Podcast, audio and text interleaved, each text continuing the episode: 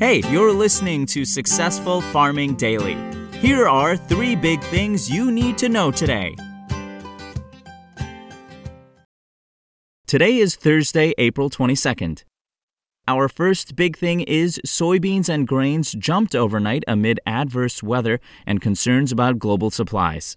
Freezing weather continues to be a problem in much of the Midwest today as freeze warnings are in effect from Nebraska to the Mid-Atlantic, weather maps show.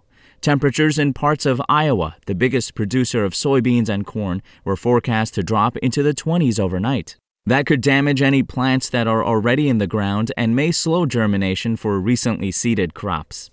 Dry weather is an issue in the northern U.S. plains where growers are preparing to plant beans, corn, and spring wheat. A red flag warning, indicating extremely dry weather, is in effect in parts of North Dakota. Winds are expected around 15 to 25 miles an hour, with gusts up to 35 miles an hour today into tonight, the National Weather Service said. Relative humidity is expected to fall as low as 13%. Dry weather also is moving into the southern plains, which could pose problems for emerging hard red winter wheat. Global soybean stockpiles are forecast by the U.S. Department of Agriculture to fall to 86.9 million metric tons, down from 96.4 million a year earlier. If realized, that would be a 5-year low. Corn inventories are projected to fall to 283.9 million metric tons from 303 million tons a year earlier, the USDA said. That would be the lowest in 6 years. Soybean futures jumped 19 cents to $14.98.5 a bushel overnight on the Chicago Board of Trade. Soy meal added $3.30 to $419.40 a short ton, and soy oil gained 1.22 cents to 58.16 cents a pound. Corn futures for May delivery rose 6.75 cents to $6.1325 a bushel. Wheat futures for May delivery added 8.25 cents to $6.8325 a bushel, while Kansas City futures surged 8.5 cents to $6.4625 a bushel. Next up, ethanol output was unchanged week to week while inventories dropped to the lowest in 5 months, according to the Energy Information Administration.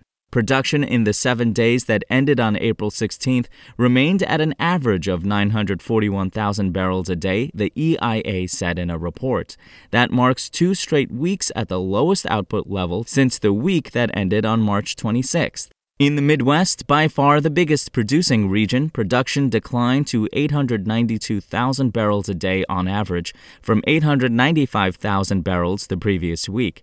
That's the lowest level for the area since the week that ended on March 19th, the agency said. Offsetting those declines were an increase in Gulf Coast output to an average of 18,000 barrels a day, up from 15,000 barrels the previous week. The remaining regions were unchanged. East Coast production stayed at 12,000 barrels a day. Rocky Mountain output was on par with the prior week at 10,000 barrels a day, and West Coast production was unchanged at 9,000 barrels a day on average, the government said. Stockpiles, meanwhile, dropped to 20.447 million barrels last week. That's down from 20.518 million barrels the previous week and the lowest level since the 7 days that ended on November 13th, the EIA said in its report. And finally, freeze warnings and watches are gradually moving east and are now centered over the central and eastern Corn Belt, according to the National Weather Service. Warnings have been issued from southwestern Nebraska south into northern Arkansas, northeast into Michigan, and east into the Mid-Atlantic region, weather maps show. In eastern Iowa and northern Illinois, temperatures overnight fell into the upper 20s and low 30s, the NWS said in a report early this morning. Temperatures weren't as low further south as they were expected to remain above 30 degrees Fahrenheit in parts of southern Missouri and northern Arkansas overnight.